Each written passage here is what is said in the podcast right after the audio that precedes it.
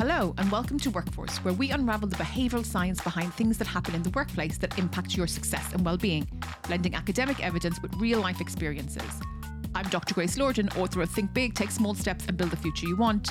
Today's episode is a load of bull stuff. No, seriously, we're talking bull shit. More specifically, the unwritten rules we're supposed to know and comply with in the office. What are they? What impact do they have on an organisation? As always, I've got some brilliant guests to unravel all of this for us. Just say things, just, just write things down and put them in front of people in such a way that doesn't take a lot of time to read. There's a power structure there. You feel there's an obligation when there's someone above you saying, Oh, I really want you to do this. They never say you must, but you feel like you can't say no. It's not the neurodivergency which disables us, it's society and the way that it's set up to not recognise our strengths. Before we meet today's guest, though, let's say hello to the awesome Teresa Almeida, fantastic behavioural scientist from the LSE. Hi, Teresa. I think as the podcast goes on, you're getting better and better abbreviations to describe you. How do you feel about that? I, am loving it. You know, just just write them all down, and then at the end of the year, just say, "Oh, how amazing Teresa is." so, Teresa, let's get your perspective. How do you feel about office bull stuff? I, I'm really interested in the idea of unwritten rules, and you know, I think especially when you start a new job, is when we we talk a lot about it. What are the things that everyone knows but no one's written down? But also, what are the things that help us as a team be better? And in the literature, there's a lot about mental models. So, mental models of teams are kind of ideas, knowledge, processes that we all share that make us do better work without communicating with each other all the time. Mm-hmm. And it also, the literature tells us that these things matter for performance, matter for how teams feel, matter for psychological safety. But how do we build them and are they working? I think is some of the stuff I'm interested in hearing about today. Well, for me, it's really interesting because in a number of the research studies that we've done at the Inclusion Initiative, one of the things that holds underrepresented talent back the most seems to be unwritten rules. So if you're somebody who's unrep- underrepresented in an organization, for some reason, it seems to be harder for you to access. Maybe you're not necessarily told the unwritten rules. Maybe access to the unwritten rules is a privilege that's there for people who are overrepresented in the workplace, for example. So I'm interested in hearing not just about how it impacts people in the workplace, but what we can actually do about it. And do you feel our offices have a lot of bullshit? I do. I feel too much. I feel too much. I think it evolves over time with a culture. And as it evolves, the people who are actually defining the unwritten rules probably don't necessarily realize that they're doing it. So it's not necessarily conscious. But I can imagine going into an organization where things just are happening and you don't necessarily know why they're happening. And then it needs to be that the person is actually empowered to ask. Mm. So if I go back to episode one and we talk about um, should managers be extinct, one of the things I said about managing is that I like the role of the manager to evolve where they become much less micromanagers but I think when it comes to the unwritten rules, it needs to be from day one that a person feels really comfortable approaching their manager and asking them why is something going on in the organization mm. And that there's no negative repercussions for that so the feeling for the person when they come in needs to be that that can happen and the manager needs to realize that that's actually their responsibility i also think it links quite nicely with the episode on resilience that we just did because when we talk about teams resilience and how people can you know build social connections to help each other the unwritten rules and office bullshit kind of plays into that as well. Yes, yes. Let's hear what the guests have to say, will we? Okay, so let's start with the basics, shall we? What are unwritten rules? My first guest is going to set the scene for us. His name is Giles Turnbull, founder of Use the Human Voice. Giles is a writer, editor, trainer, consultant, and coach who spends his time helping organizations communicate more like humans do. I wanted to ask Giles how he fits all that in, but instead I asked Giles to give me his definition of unwritten rules in the workplace. The unwritten rules of the office um, are the things that everybody knows, but that when you start working there on day one, you don't know. And it's nobody's job to tell you those things. So, problem number one for anybody starting in any new job is that you have to learn these unwritten rules. And the way that most people learn them is by accident. They learn them by accidentally doing something or saying something and then being guided or corrected or pointed towards the, the cultural norms within that office. You know, we don't eat lunch at our desks here.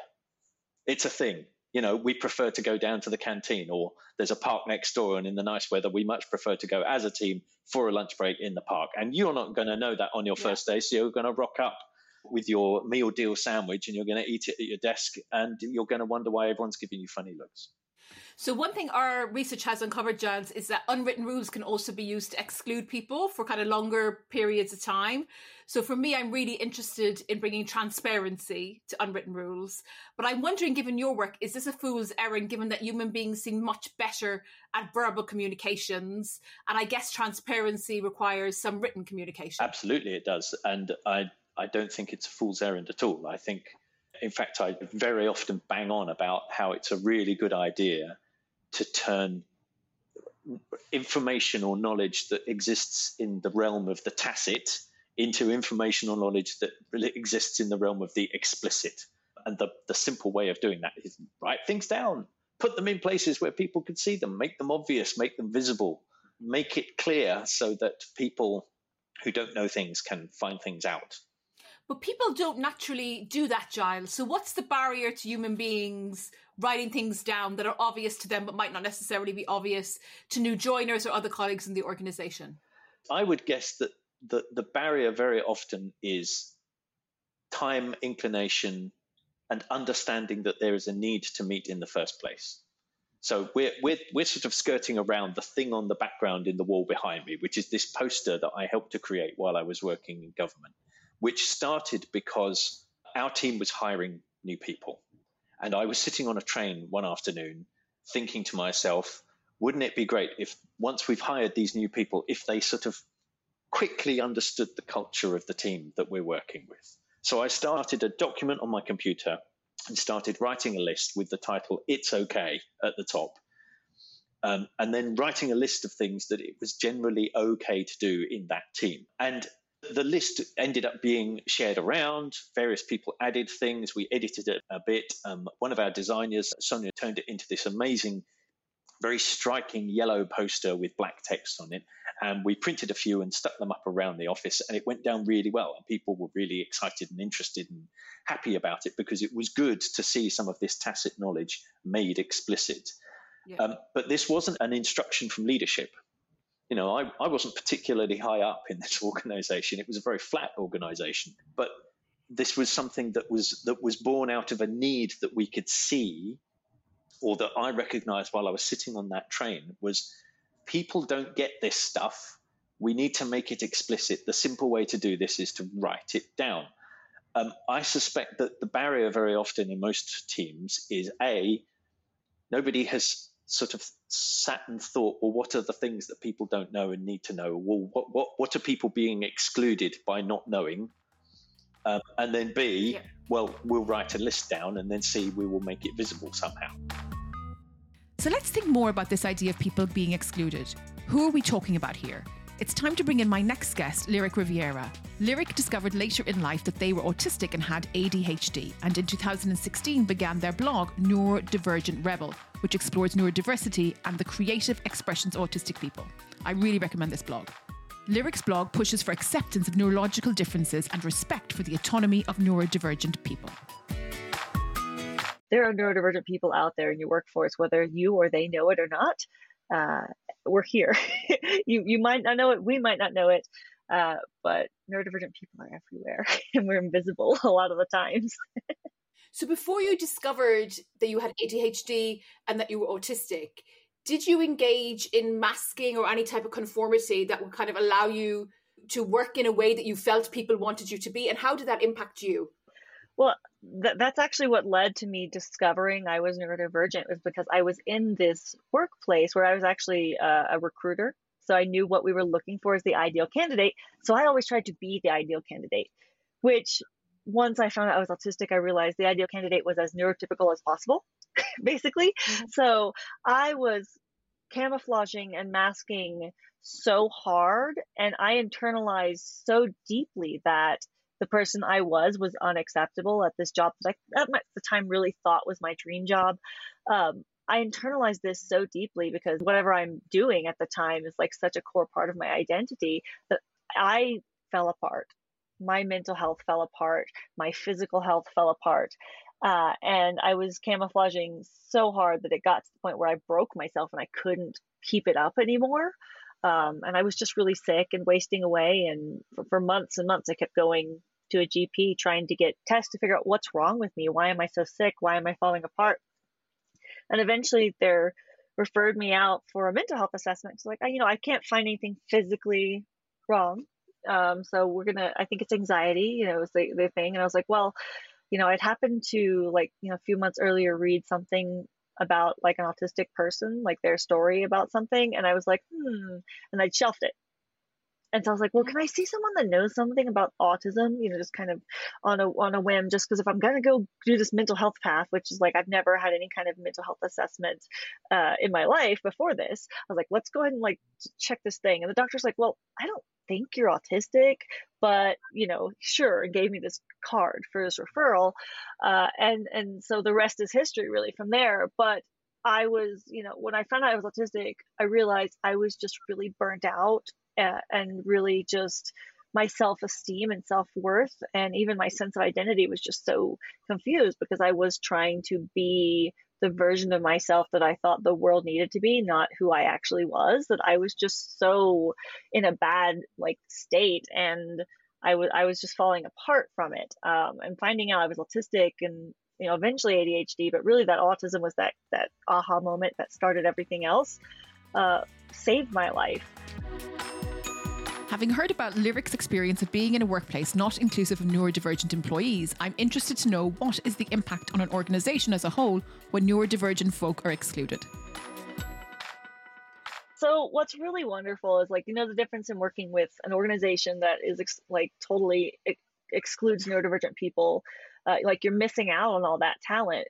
Like with neurodivergent people, we are literally like we know diverse teams like regardless of what kind of diversity. It's good for your business because you have diverse perspectives and diverse ideas. So it gives you more eyes and more like ways to prevent falling into like pitfalls like when you're trying to solve your problems or you get more creativity especially if you're in a creative organization you want neurodivergent people you want neurotypical people you want everybody because you start throwing these ideas together and you get better ideas because you have a better wealth of knowledge to choose from.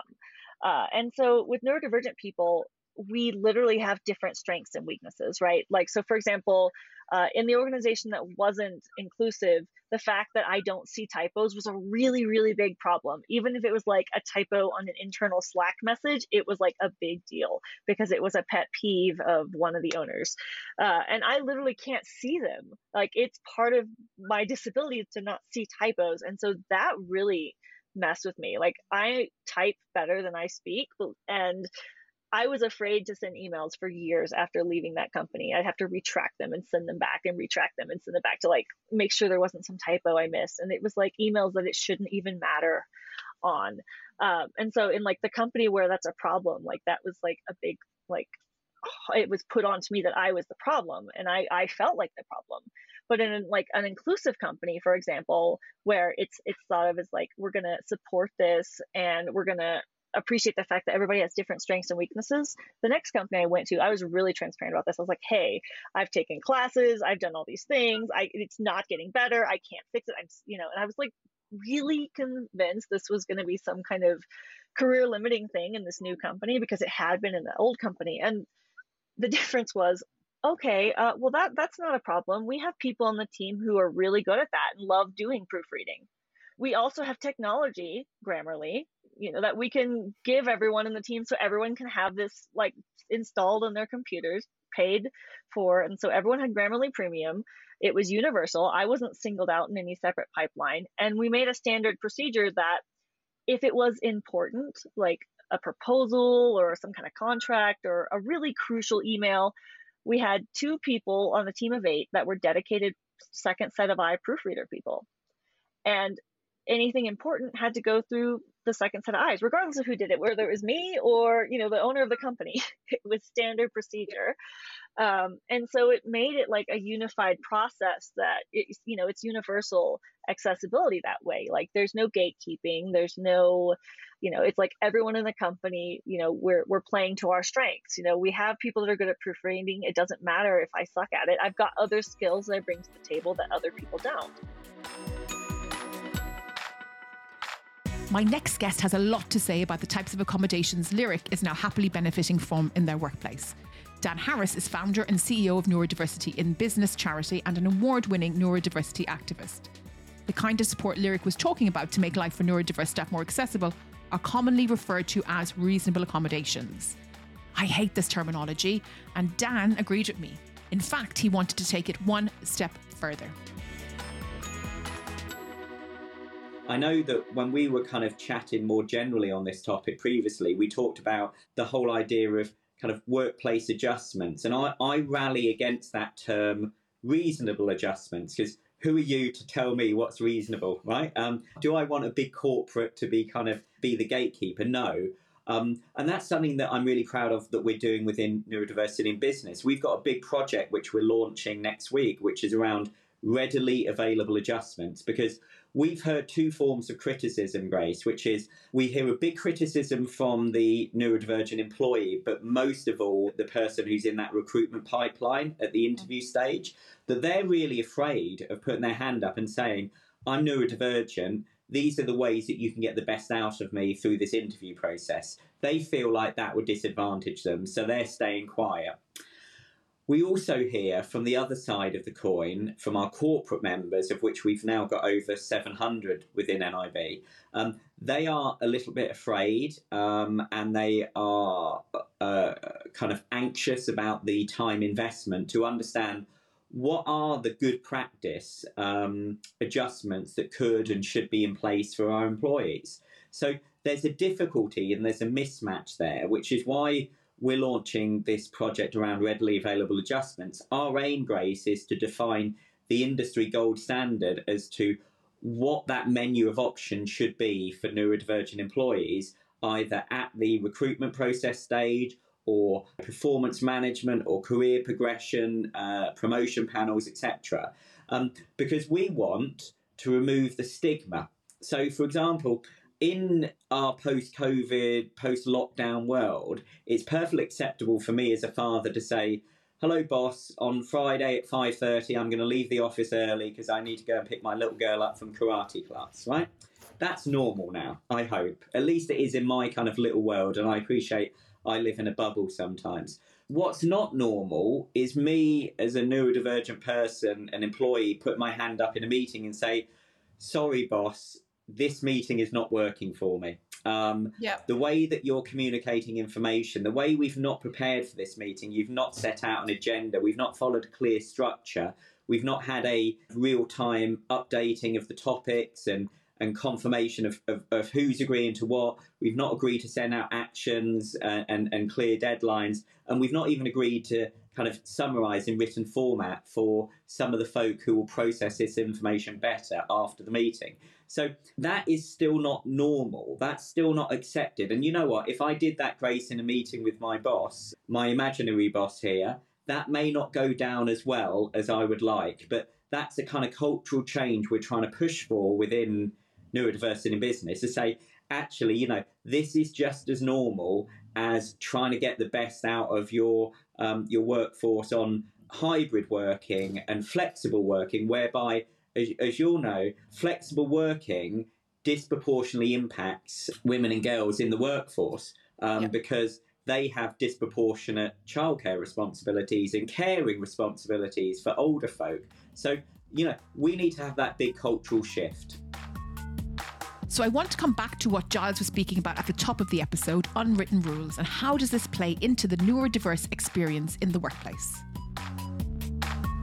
And this is something that um, a lot of neurodivergent folk struggle with. And I would surmise, just based on what I hear, it's possibly more uh, the the autistic people and, and maybe kind of ADHDers as well. But I know that there is just such a kind of rush to assumption whereby you assume that other people understand how the culture operates, etc. So, um, you know, the whole idea around um, what is appropriate practice in terms of small talk at the beginning of the meetings. There are different views um, and perspectives here, which is some people who have that view that actually this is one of the most important parts of the meeting because you're setting the scene, you're getting people comfortable, etc.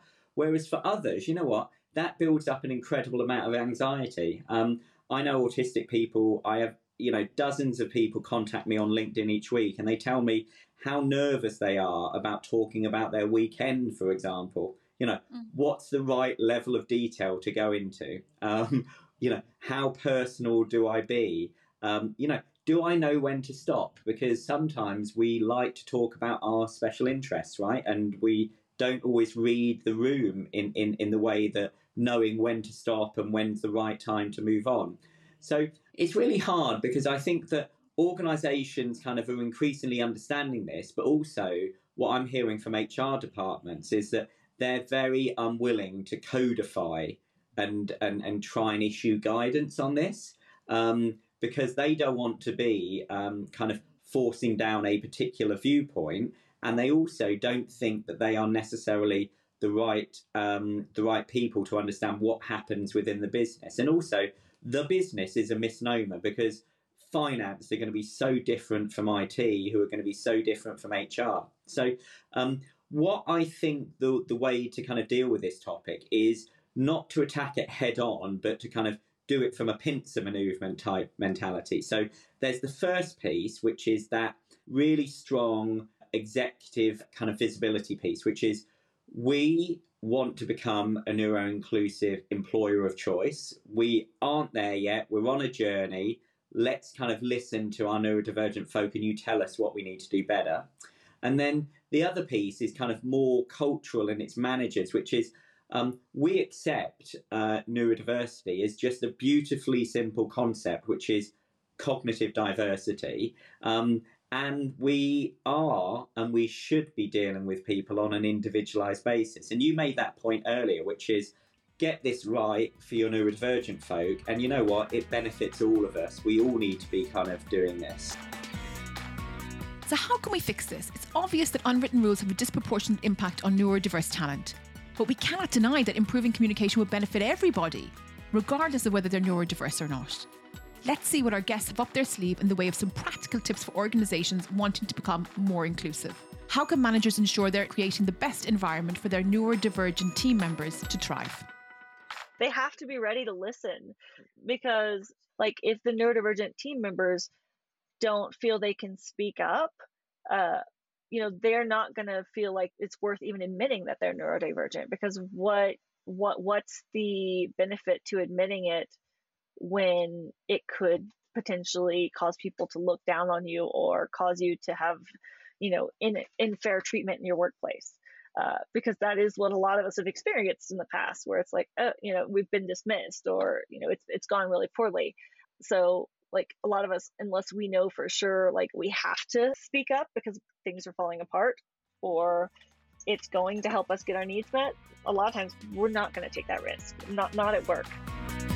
We've heard what Lyric has to say about leaders needing to be ready to listen and action once neurodiverse colleagues do speak up about what has to change in the organisation. I'm still interested in what else can be done by firms and by leaders to unravel the unwritten rules in the office. Let's hear the ideas that Giles Turnbull has regarding this. So, what should firms do to rewrite their culture towards more open communications and transparent policies away from the unwritten um, rules? Um, I, I often think that um, a lot of organizations spend an awful lot of time getting tied up in knots about communications strategies. And my simple strategy is communicate. Just just say things. Just just yeah. write things down and put them in front of people in such a way that it doesn't take a lot of time to read. It doesn't take a lot of effort to read. It feels natural to read it.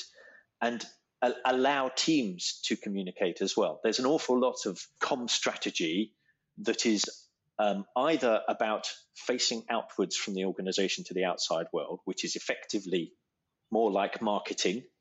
Then the other flavor of com yeah. strategy is top down. It's it's as as C-suite executives, we must um, instruct the people who work for us in in the various rules and, and things that we want them to do very little thought tends to be put into sideways team to team communication. How does team A communicate with team F? Mm.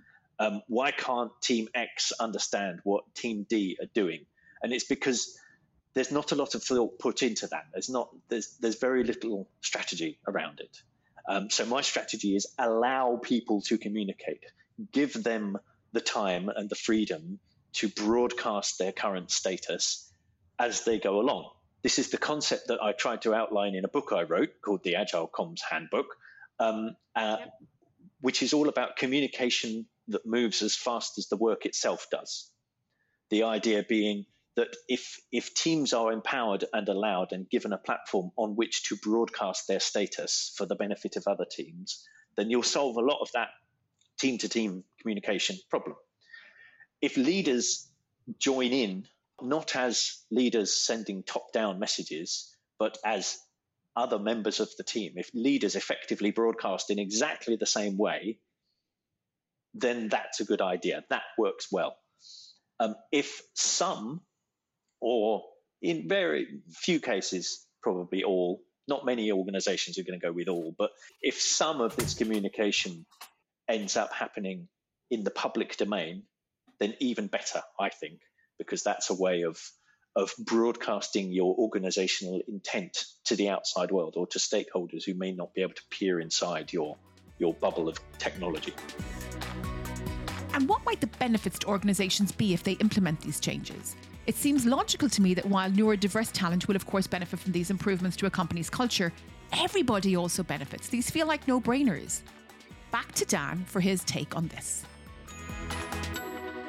The changes that mostly that we would like to make are ones that will disproportionately positively impact people who are neurodiverse, but they'll positively impact everybody. And this is the part that I struggle with with the conversation. So anytime I um, anytime I've spoken to people who are neurodiverse about the reasonable adjustments, just using the old old language that they've requested at work, which sometimes are met positively and sometimes less so.